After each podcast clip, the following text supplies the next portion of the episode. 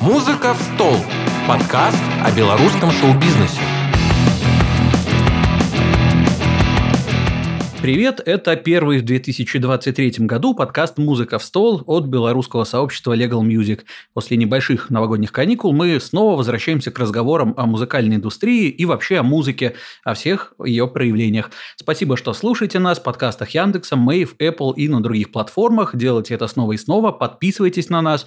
Это помогает нам расти, развиваться и продолжать делать для вас полезные выпуски. Также напоминаю, что можно присоединяться к нашему сообществу в Инстаграме и в Телеграме, чтобы чтобы не пропустить интересные новости и встречи с хорошими людьми.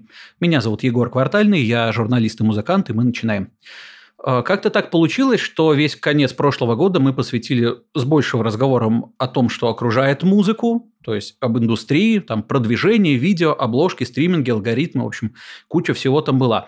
Э, пора вернуться к причине, как мне кажется, по которой мы вообще здесь все собрались, то есть к музыке и творчеству как таковым. И в Новый год заходим сразу с козырей. Сегодня у нас в гостях артистка предельно разносторонняя, есть в ее творческом резюме театр, кабаре, поэзия, ну и, конечно, музыка разных стилей, жанров, видов и форм. Э, Например, конечно же, легендарная группа, легендарный, не побоюсь этого слова, группа «Серебряная свадьба». В общем, Светлана Бень, также известная как Бенька, сегодня с нами, и нам это приятно. Светлана, привет. Привет. Значит, обычно я начинаю разговоры с нашими гостями э, с того, кто это вообще такой. Э, по большому счету, я думаю, что среди тех, кто до нас доберется, немногие будут не знать, тем не менее.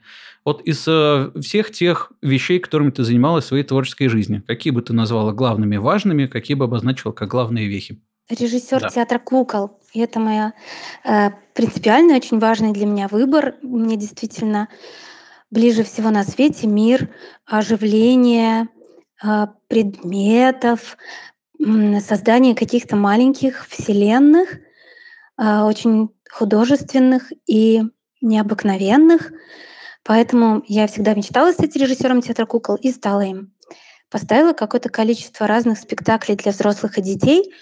А сейчас, ну, как-то так получилось, мои стихи, которые я писала всю жизнь, стали облекаться в музыку, и потихоньку это привело к тому, что у меня стали рождаться разные музыкальные проекты.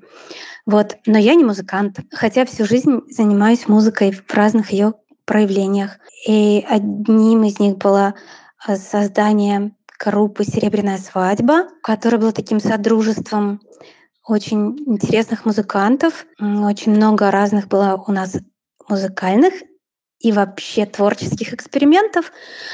А потом я играла одна, играла замечательным э, мультиинструменталистом, драмджеем, барабанщиком Артемом Залеским.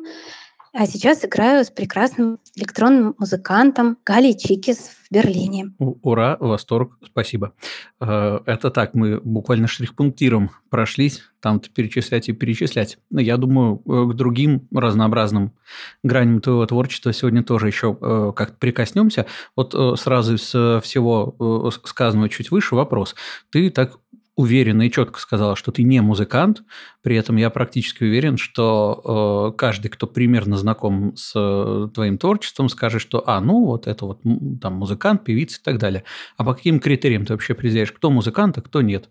То есть э, умение там владеть сверхинструментом, это сюда входит, не входит? Наверное, да, именно так. Если говорить буквально, мне кажется, я интуитивный музыкант, не владеющий нотной грамотой, не умеющий играть ни на одном инструменте, но очень любящий музыку.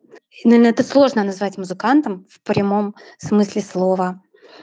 Вот, потому что я забыла сказать о одном из главнейших событий в моей жизни. Это сотрудничество с миром академической музыки через прекрасного композитора Валерия Воронова, белорусского композитора, живущего и работающего в Германии, которого можно смело назвать просто европейским композитором, скорее всего. И э, мы создали такой спектакль, э, музыкаль, цикл музыкальных э, произведений на стихи Николая Олейникова под названием «Из жизни насекомых», где мне довелось с выдающимися музыкантами на одной сцене присутствовать и э, исполнять как вокалистки произведения Николая Олейникова на музыку Валеры Воронова.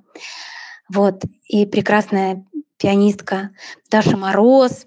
играла а, на фортепиано и а, другие чудесные музыканты. В общем, когда я сталкиваюсь с миром академических музыкантов, я понимаю, что я, конечно, просто режиссер театра кукол. да. Также еще было в, на музыку Валерия Воронова прекрасное произведение «Сестры из рая» поставлено в нашей филармонии по протоколам допроса Жанны Дарк и листовкам «Белой розы», такой антифашистской организации в Мюнхене, которая существовала во Вторую мировую.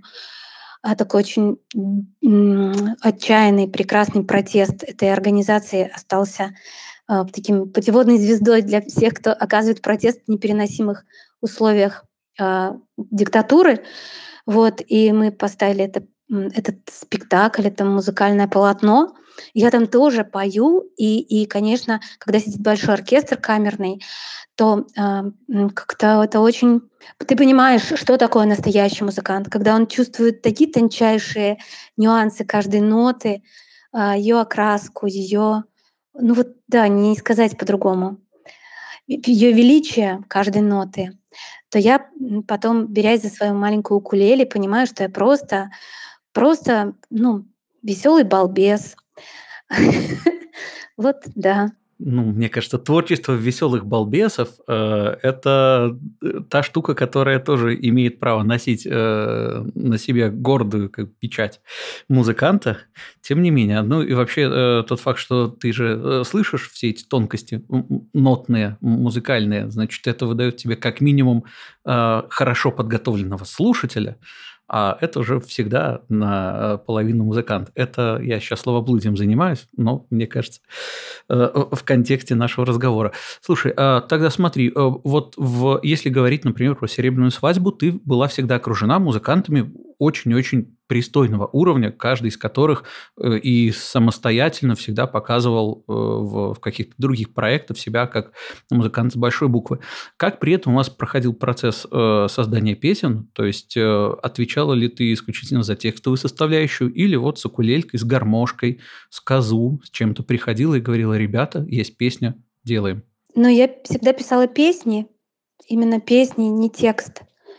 Песню с мелодией, с характером, который я понимала, как должна звучать, какую она должна вызывать эмоцию, к каким чувствам обращаться.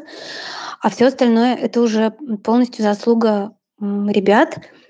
И прежде всего Димы Гаврилика, гитариста, который был одним из самых главных аранжировщиков всех, ну, там, не знаю, 90% всего музыкального материала. И каким-то таким музыкальным лидером группы. Вот. Так, вот смотри, давай еще раз покрутимся вокруг вот этой идеи музыканта, артиста, э, человека с инструментом. Э, опять же, пришли мы к тому, что ты вроде как не музыкант, при этом у тебя много концертов сыгранных, в общем, в одно лицо, где ты полноценный э, артист, перформер, музыкант и кто угодно, то с, с гармошкой, то с укулеле, то с шарманкой какой-то. В общем, как вообще в соло держать зал, держать публику. Я присутствовал лично и смотрел записи. Это всегда очень и трогательно, и проникновенно, и все время э, все взгляды к тебе прикованы, и нет э, ощущения, что как бы кто-то смотрит и думает, ну что, что это за музыка, что это здесь происходит. Это вообще врожденное или это тренируется? Как ты это делаешь? Вот, э, спасибо тебе, конечно, за такие, за такую добрую оценку того, что я делаю, но я совершенно не знаю, ну, как бы не, не могу анализировать. У меня, я вот, да, про музыканта хочу сказать. Я очень хорошо понимаю мысль, что ты говоришь, что ну, как бы можно быть академическим музыкантом, можно быть просто каким-то интуитивным музыкантом, таким каким-то аутентичным музыкантом. Можно э, не обязательно, да, быть академистом. Но я почему говорю, что я не музыкант? Мне кажется, что самое главное, э, что стоит в, во главе всего у человека, для меня не стоит во главе как бы моего творческого процесса, например, музыка или театр. Для меня стоит такая интересная штука. Мне очень нравится общаться с людьми. Мне хочется их слушать и э, слушать их истории, э, понимать их, вникать в какие-то события, происходящие с ними, э, дружить. Мне очень нравится дружить.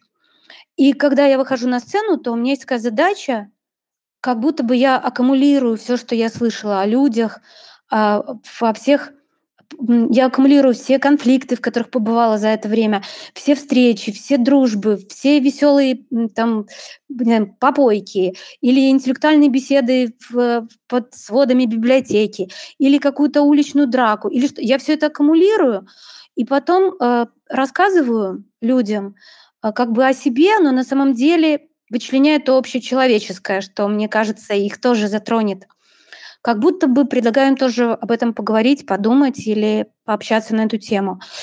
Вот, и поэтому я пришла к такому выводу, когда я поняла, что во главе угла у меня стоит не, э, не что, никакое творчество, никакой вид искусства, а искусство общения, наверное, прежде всего, жажда этого общения, то я перестала себя называть и режиссером, и музыкантом, и поэтом, но я просто человек, который очень-очень хочет, которому очень интересны люди. Вообще, интересный человек. Ну, вот так вот. Боюсь, что это звучит как-то немножко кривовато и, может, даже пафосно. Но это что-то вот в этом духе. Поэтому, когда я выхожу, я вообще не понимаю, что происходит. Я выхожу дружить. А, есть такой пример. Один мой друг, э, режиссер театра кукол, э, привел его, что сейчас очень много в театре кукол используется разных-разных систем. Тут может возникнуть там театр такая петрушечная кукла, да, которая надевается на руку. Может возникнуть какой-то предмет, может проекция. Очень-очень много синтеза всего. И спрашивают э, люди часто, а правомочно ли это? Можно ли использовать разные системы кукол, разные выразительные средства в одном спектакле?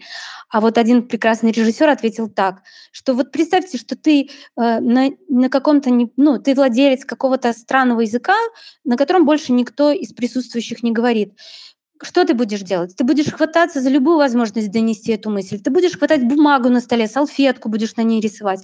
Ты будешь использовать пантомиму, ты будешь голосом что-то показывать, если тебе важно донести какую-то жизненно необходимую информацию. Точно так же в театре кукол допустимо использование разных видов всего. Точно так же я использую все возможные для меня методы, рассказать что-то, что меня волнует, хватаюсь то за гармошку, то за куклу, то за какую-то тряпку, то начинаю читать стихи, то просто таращусь. В общем, использую все методы, чтобы на своем языке донести что-то, что я считаю, поможет мне как-то поговорить с людьми. Вот. Это восхитительный метод, мне кажется, надо перенимать. Э, мне кажется, если каждый будет стараться говорить на своем языке, какое у нас богатство всего будет, э, и не будем утыкаться в чартах на одни и те же мелодии, спетые разными голосами.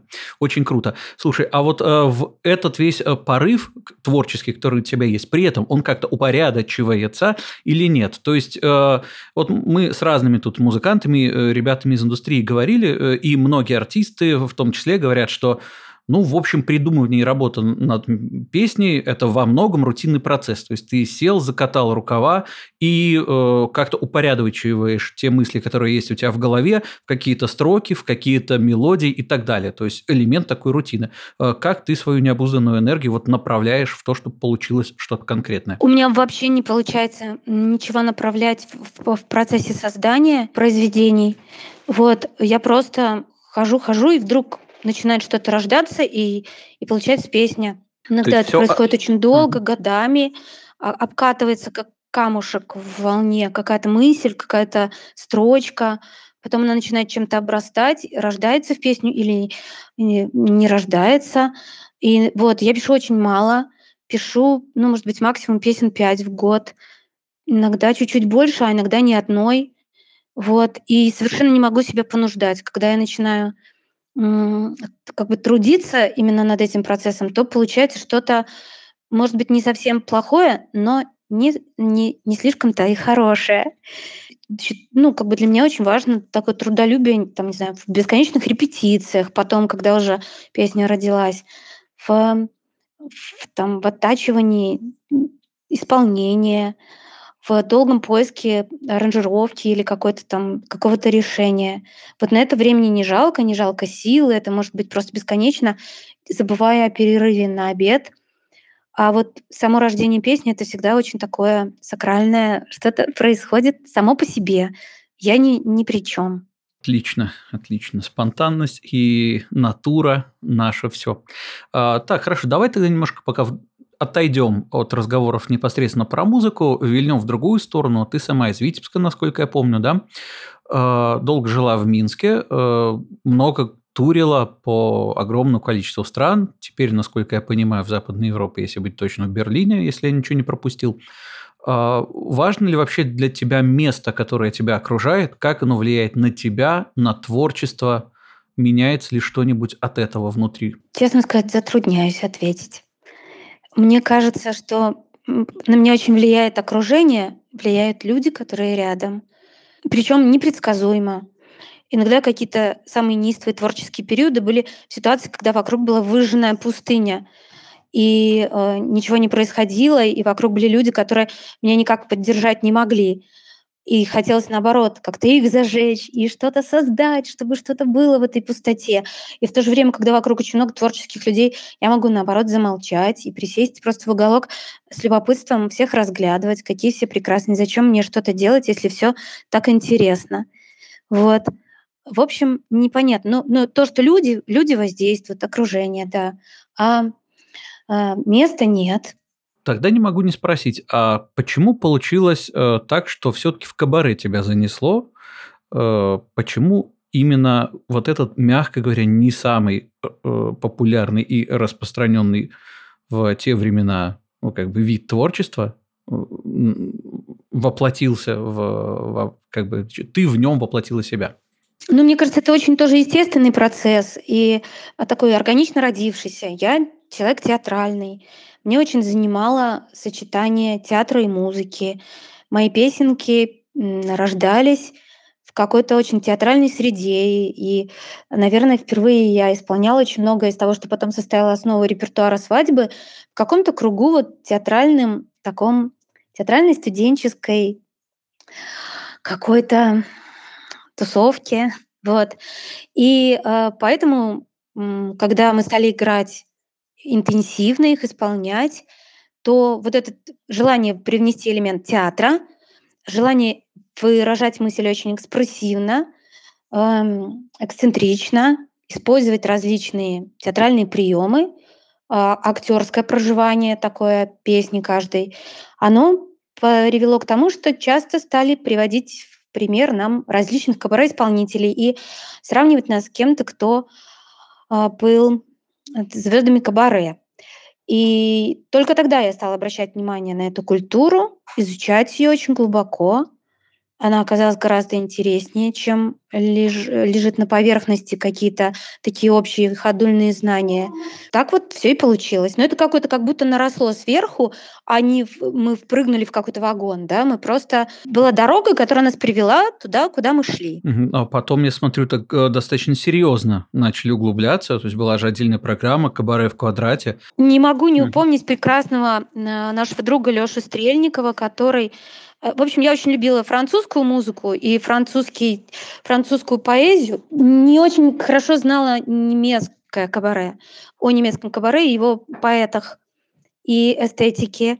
Алёша Стрельников был тем прекрасным человеком, который э, ввел меня в этот мир и настоял на том, чтобы я сделала какие-то песни на стихи Бертольда Брехта. Это был очень интересный эксперимент.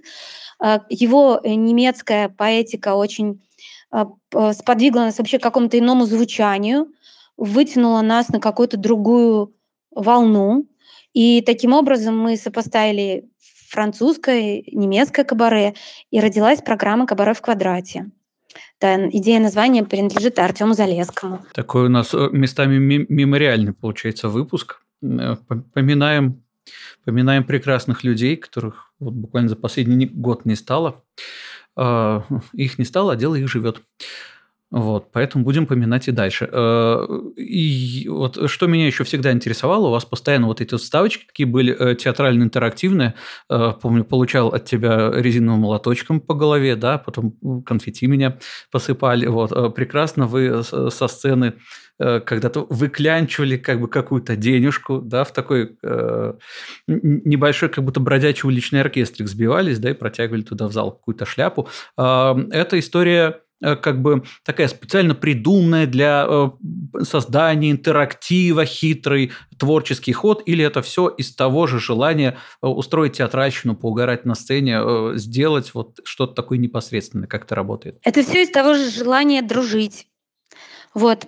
Очень, ну вообще в кабаре всегда был принят в таком традиционном, да, кабаре, и французском, и немецком, и американском был э, очень большой интерактивный момент, когда публика втягивалась, и зачастую прямо в этом же зале сидели участники, которые присоединялись, потом опять садились за столик. Очень хотелось, чтобы э, все чувствовали себя частью процесса, и все наши такие интерактивные действия, они были очень, мне кажется, дружелюбно напоить э, хотя бы кого-то э, ромом, раскачиваться или подпевать треснуть кого-то молоточком, подарить какое-то чудо, поиграть, играть с людьми играть вместе. Да, полунинская какая-то история получается, э, который тоже же усиленно старался именно вовлечь, устроить такой именно праздник для всех. А не бывало такого, что кто-то не принимал эту игру достаточно резко, не понимал, что здесь происходит, или наоборот, принимал слишком близко, начинал лезть на сцену э, там, с бутылкой, которую выпускали по рядам, норовил э, еще ближе влиться в действие? Вот такого какого-то экстремальных случаев я не помню ни в одну, ни в другую сторону.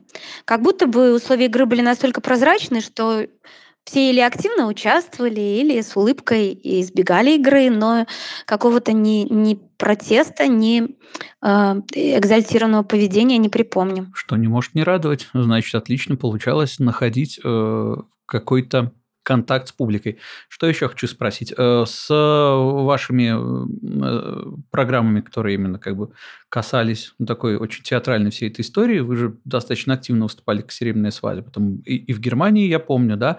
А вот в тех местах, э, откуда, собственно, пришла культура кабаре. Как воспринимали такую вот э, принятую, адаптированную историю, э, привезенную извне? Принимали очень хорошо, искренне, жизнерадостно, радовались всему.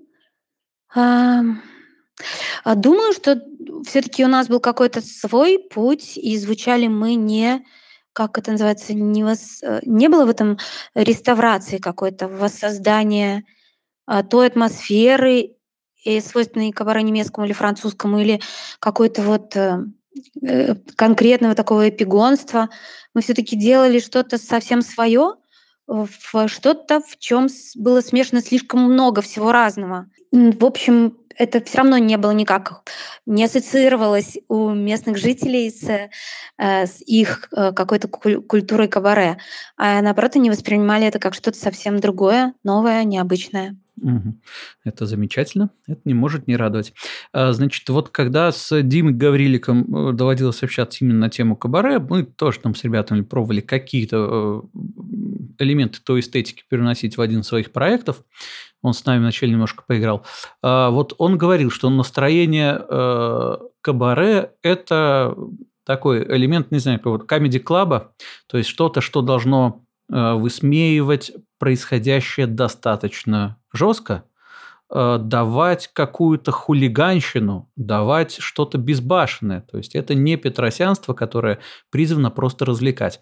А, как ты думаешь, э, или вообще, или как у вас получалось находить грань между э, трогательностью, как бы и пошлостью какой-то, между кичем и правдой жизни? Ну, наверное, опять же, все дело было в задаче, в том, что, да, знаешь, вот это сравнение с какими-то такими шоу а, очень острыми, безжалостными к публике. Это очень было свойственно для французского кабаре.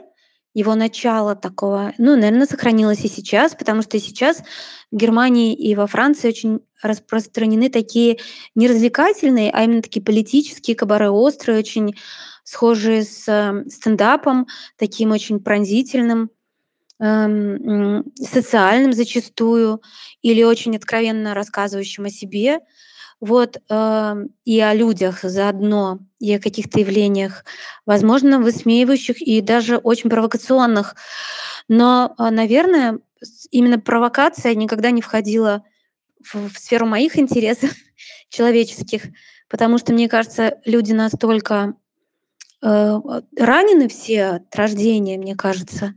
И что мне скорее хотелось, чтобы на наших концертах им было э, немножко грустно и светло, немножко трудно и легко.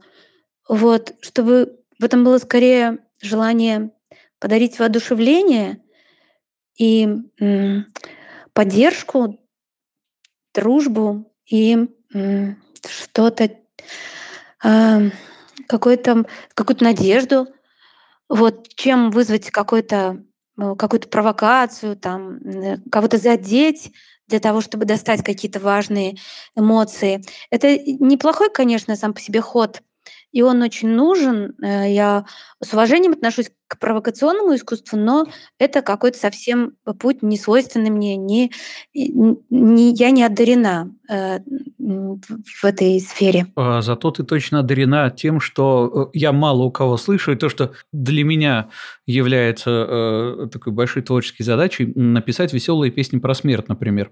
То есть, что смерть поэта, что пищевая цепочка, это песни, которые рассказывают о том, что мы все уйдем из этой жизни, да, или что смерть всегда где-то рядом, но при этом всегда в конце есть восторг и катарсис. Э, мне кажется, что э, это отдельный талант. Это я просто респектую, э, раз у меня есть такая возможность. Значит, предлагаю занырнуть в наш чатик. Значит, несколько вопросов. Они больше касаются, я смотрю, другой музыки, а, не непосредственно вашей, тем не менее с вашей связанной.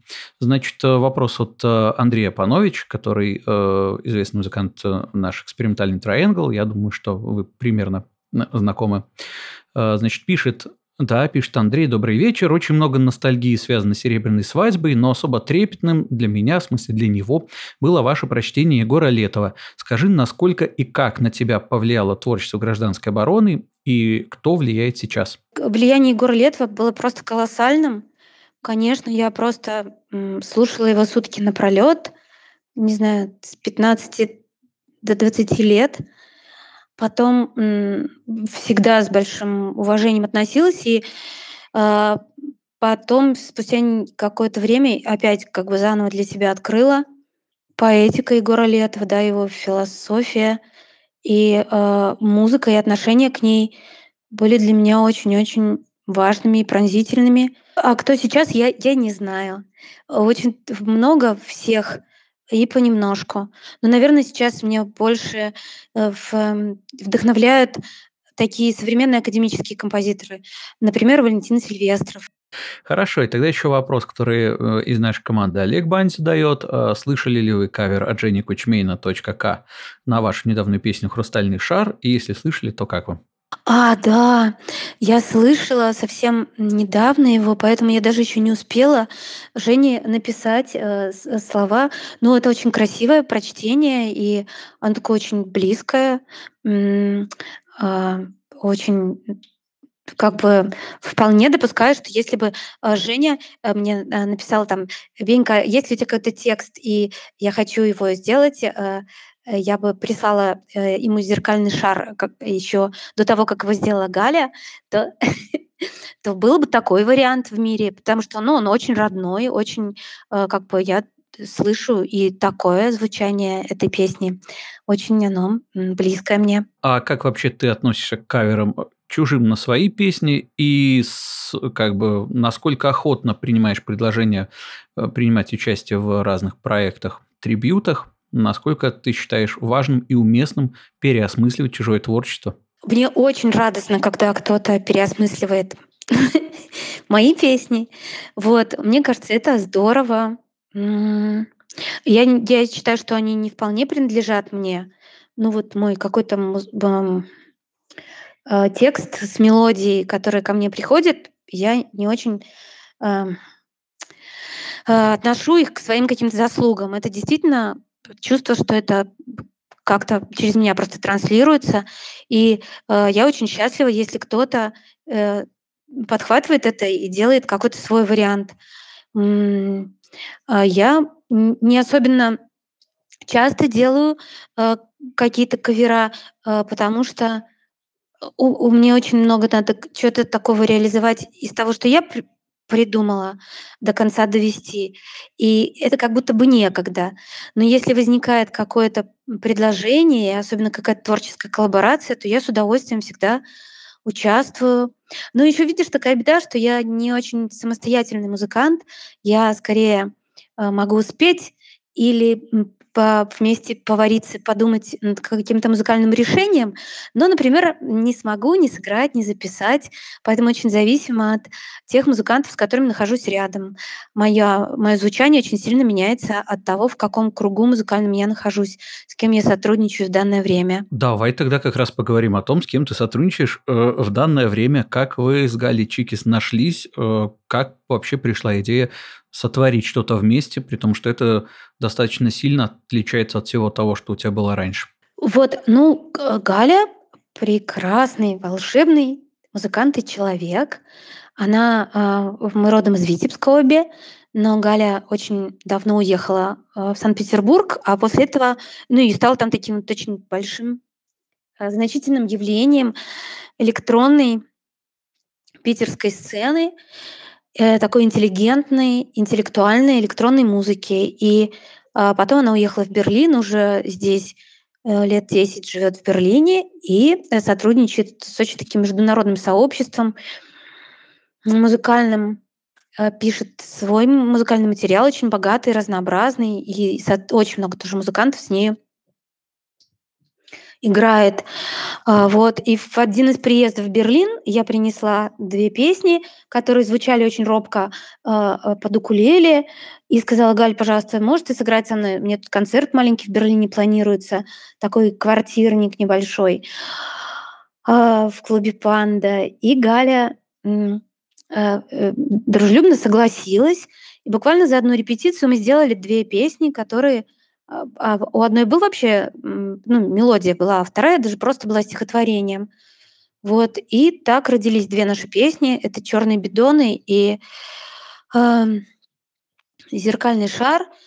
Вот, э, они вызвали какой-то такой теплый отклик вызвали в зрителях, и мы решили продолжить. Сделали еще какие-то песни, сыграли несколько концертов и записали альбом. Да, альбом "Прием". Все дружно идут слушать, кто еще не послушал, на, э, стриминге, потому что и вы получите огромное удовольствие, и для артистов это будет приятно. А, вот давай про него тогда, про этот альбом поговорим. Э, вот смотри, я когда слушал, у меня было ощущение, что, э, вот практически все, что там звучит, это прямая рефлексия на происходящее вокруг. При этом я э, понимаю, что некоторые песни я слышал там и раньше мимоходом. Например, э, «Не печалуйся» – это, насколько я помню, там задолго, там до 2020 года. Вот. Э, и при этом там со своим «Сражайся адом и не лезь в ад» к другим звучит как прямое обращение ко всем тем, кто сейчас лезет в чужой ад. Да? А как вообще, опять же, действуют большие творцы. То есть это же дар предвидения, или ты реагировал на что-то другое происходящее в твоей персональной жизни. Как бы насколько все содержащееся там, как бы актуалочка. Они все были написаны в таком эмоциональном фоне, который вообще воцарился в мире после 2014 года. Да, многие эти песни не были написаны ни в 20-м, ни в 21-м, они были написаны раньше. Просто уже было такое в мире ощущение, ну, которое рождало вот такие тексты. Э, слепок, получается, настроение э, у тебя такой вышел, который э, фактически немножко предвосхитил почернение этого всего, да? А, а вообще, как ты считаешь, должен ли творец любом стиле, в любом жанре, в любом направлении, вот искать э, ответы на какие-то важные вопросы для слушателей, пробовать их сформулировать, или э, он имеет право как бы отстраниться и э, дать слушателю возможность там, попуститься, сыграть ли ему веселую песню? В, смотри, мне кажется, что человек должен прежде всего искать ответы на вопросы, которые его волнуют лично. Он дает себе эти ответы в творчестве. Чаще всего я пишу песню, когда мне нужна моя собственная поддержка. Мне не хватает чего-то, и я хочу ее получить. Иногда меня поддерживает пронзительно грустная песня, которая позволяет довести до предела это состояние печали, не знаю, выплакаться или выкричиться. Иногда мне хочется услышать и выплеснуть э, э, какую-то агрессию. Иногда мне хочется вытанцевать ужас или чуть-чуть разгрузить э, обессильный от стресса организм чем-то вообще отвлеченным. И э, поэтому я пишу свои песни для того, чтобы помочь себе. Мне кажется, приблизительно так действует каждый автор. Боюсь ошибиться, но мне так думается. Это какая-то арт-терапия, это разговор с самим собой. Но когда ты выходишь на сцену, ты рассказываешь, ребята, у меня вот так вот, и э, люди говорят, типа, а у меня тоже похоже. И если у них похожий отклик, и, и твои песни являются тоже в том числе ответами на их вопросы, и ваши вопросы похожи, и, и твой поиск ответа их удовлетворяет, и им близок, то, наверное, им будет комфортно, интересно, хорошо и важно услышать песни. А может быть, им нужна совсем другая терапия, и это им просто совсем не подходит. Ну, то есть я к тому, что я не, не отвечаю на чужие вопросы своими песнями, я отвечаю на свои, и если это кому-то оказывается близко, то это очень здорово. Значит, я не зря их представила людям. А вообще, а чувствуешь ли ты при этом какую-то ответственность э, за своего слушателя, за то, что он у тебя услышит в песне и на то, как это на него повлияет? Или это как бы исключительно на его стороне остается присоединяться к твоим размышлениям или не присоединяться? Ну, это такая же ответственность, как ты чувствуешь ответственность вообще за, за судьбы мира.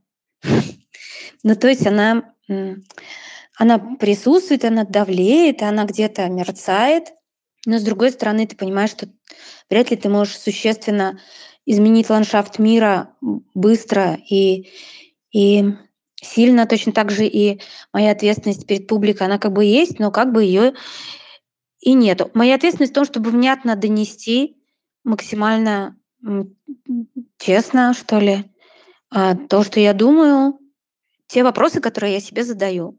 Э, интересно, делает ли это как-то мир лучше? Я не знаю, э, ставил ли ты когда-нибудь перед собой такую цель. А, мы вот просто тут э, своей всей этой эм, нагуалевской, не только нагуалевской творческой тусовкой разговаривали вообще, как в нынешнем мире жить дальше. Не зря ли мы вообще все занимались попытками донести до мира что-то разумное, доброе, вечное. То есть вроде бы, как огромное количество людей говорили миру очень правильные слова. Вроде бы люди на их концертах плакали от этих слов, ощущали э, какое-то единение и так далее. А потом оказывается, что те же самые люди не понимают просто, что ну вот не надо другого человека убивать. Не, не было у тебя каких-то таких э, размышлений, ощущений? Э, вот как-то, может быть, мне повезло в том, что все люди, с которыми мне доводилось особенно тесно подружиться во время концертов, а, они не, не оказались со мной по разные стороны, по разные стороны баррикад. Вот. И мы оказались все вместе в каком-то едином мнений насчет происходящего в мире. Но опять же, мне кажется, что скорее люди, которые приходили слушать мои песни, особенно последние годы, это прям вот просто очень люди моего какого-то, с моей планеты, из моего государства, э, из нашего общего с ними, какого-то вненационального, общечеловеческого. Вот. И Поэтому разногласий никаких не было. Но и опять же, раз они пришли, они уже сформированы чем-то другим, так же, как и я. И мы просто говорим как будто бы на одном языке. Поэтому я боюсь, что я не, ну, не могу похвастаться тем, что я на кого-то воздействовала сильно, но могу допустить, что для кого-то э, э, мои там стихи или сказки или спектакли стали чем-то таким, что вдохновило для каких-то шагов или ну, какую-то капельку внесло какой-то информации и, не знаю, мысли какой-то. Вот, э, надеюсь, очень хочу на это надеяться. И что это, конечно, не зря. Ну, то есть, если подводить черту под вот э, нашими рассуждениями выше, искусство может сделать мир лучше и людей лучше. А что, вот что такое, что значит сделать людей лучше? Это, это в каком смысле? Это вот очень серьезный философский такой спор и разговор, а мы пытаемся, как будто я вот очень, знаешь, прости, пожалуйста, не, не к тебе вопрос, а вообще это очень просто распространенный вопрос. И вот он, мне кажется, мягко говоря, несколько поверхностным. Ну, что значит сделать человека лучше? А, тысячелетия христианства, направленного и других мировых религий, не сделали существенно человека лучше. Что такое искусство? Почему? Что значит стать лучше? А что значит быть хуже?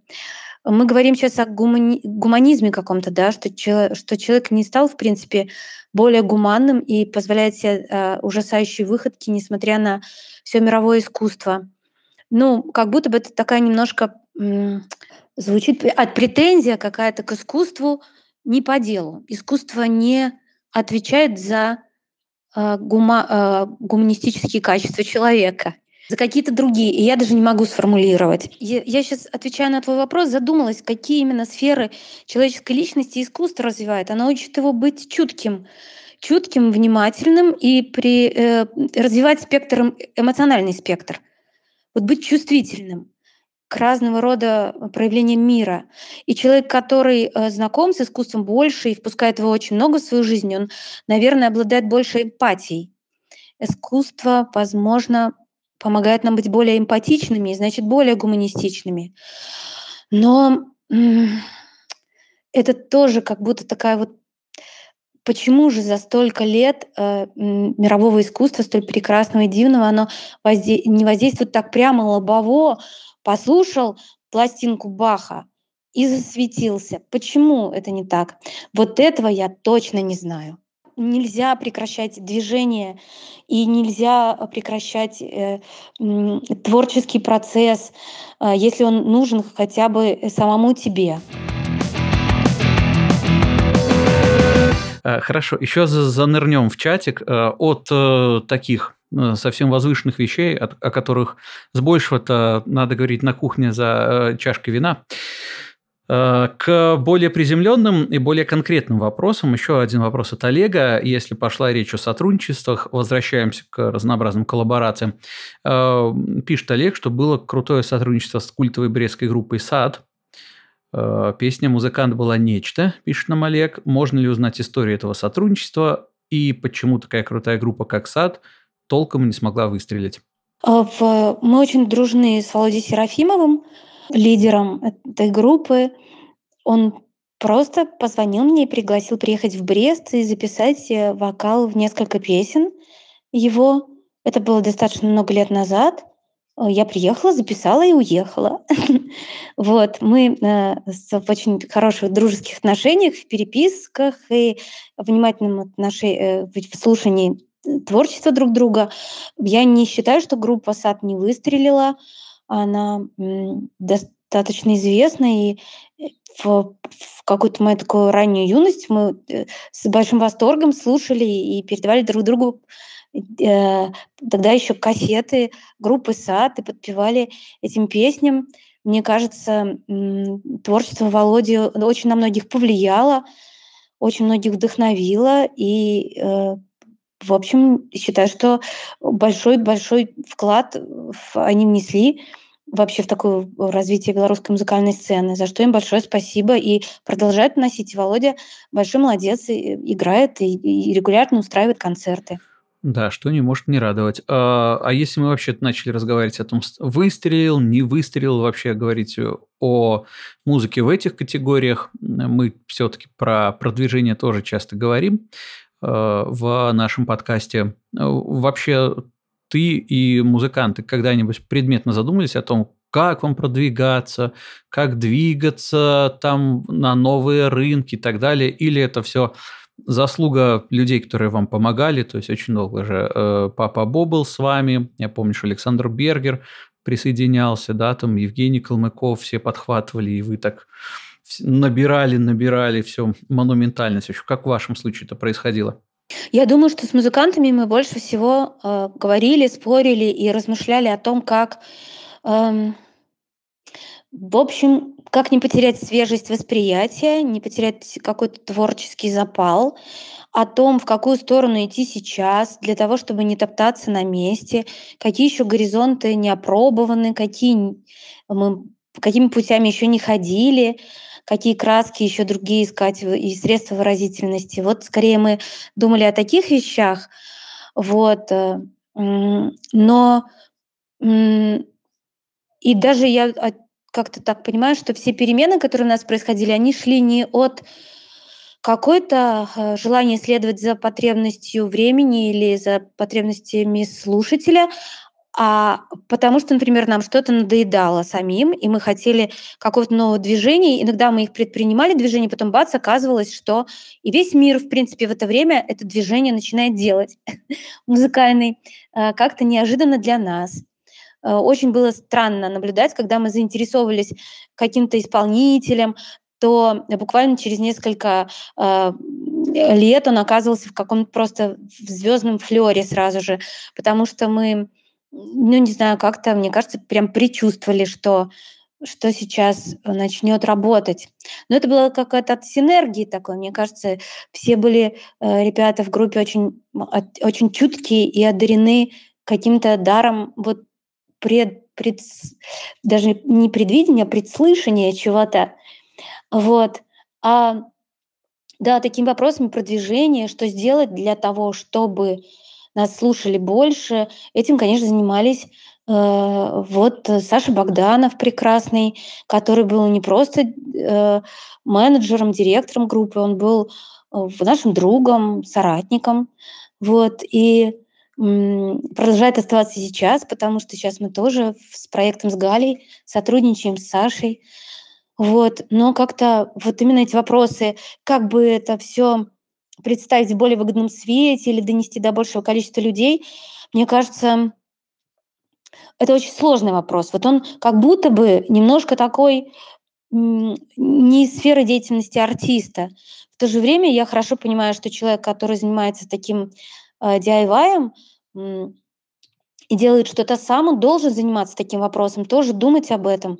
Как это совместить? У меня нету такого удачного ответа. Я думаю, что как-то это всегда интуитивно надо искать. Искать такую возможность и искать талантливого менеджера э, типа Саши Богданова. Или двигаться как-то сообразно своему чутью. Но не делать того, что ты считаешь недостойным, стыдным или там слишком пафосным, или слишком самопиарным, или назойливым. Не делать. Но делать то, что ты э, считаешь э, достойным уважения, какие-то шаги по популяризации своего творчества. Почему бы нет? Почему бы не напомнить всем о выпущенной пластинке или не выложить какие-то свои новые фотографии или э, рассказать какую-то интересную историю. Это в конце концов в этом есть не просто желание э, как бы себя э, еще раз о себе напомнить, но в этом есть разговор со зрителем, с тем, с теми людьми, которым ты теоретически интересен. Шаг к ним навстречу, можно это мотивировать э, таким образом и видеть под таким углом. Во вообще, мне кажется, вот э, эти слова «делать то, что ты считаешь достойным уважения» – это вообще такой лозунг, под которым э, должен подписаться каждый музыкант, что в творчестве, что в продвижении, что э, в, жизни своей персональной. Э, мне кажется, это очень хороший э, слоган. Запомни для себя, по крайней мере. Спасибо за него.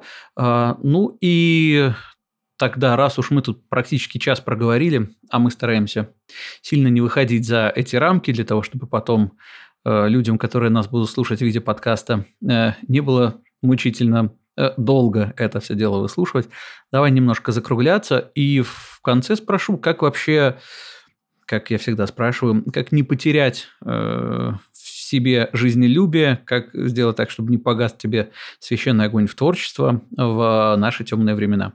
И мне кажется, держаться за прекрасных людей, которые есть вокруг, помогать им и э, получать от них помощь, быть вместе, верить, что все мы такая электроцепь, которая не должна, и каждый из нас не должен свой элемент цепи гасить а, а проводить электричество дальше, дальше. В общем, держаться изо всех сил. Ура! Я предлагаю заниматься этим нам всем как можно больше, как можно чаще и постоянно. Спасибо большое. Э, с нами была Светлана Бень. Прекрасный человек, музыкант, режиссер, э, актриса, творец вообще всех э, возможных жанров, видов и форм. А это был подкаст «Музыка в стол» от сообщества Legal Music. Нас можно слушать везде, где вы нас слушаете уже. Вот не забывайте ставить лайки, приходить к нам в Инстаграме и Телеграме, чтобы нас было больше, чтобы мы друг другу по цепи передавали вот всю эту добрую созидательную энергию, потому что именно она нас должна спасти от всех ужасов. Спасибо всем, пока-пока. Спасибо, Это... пока.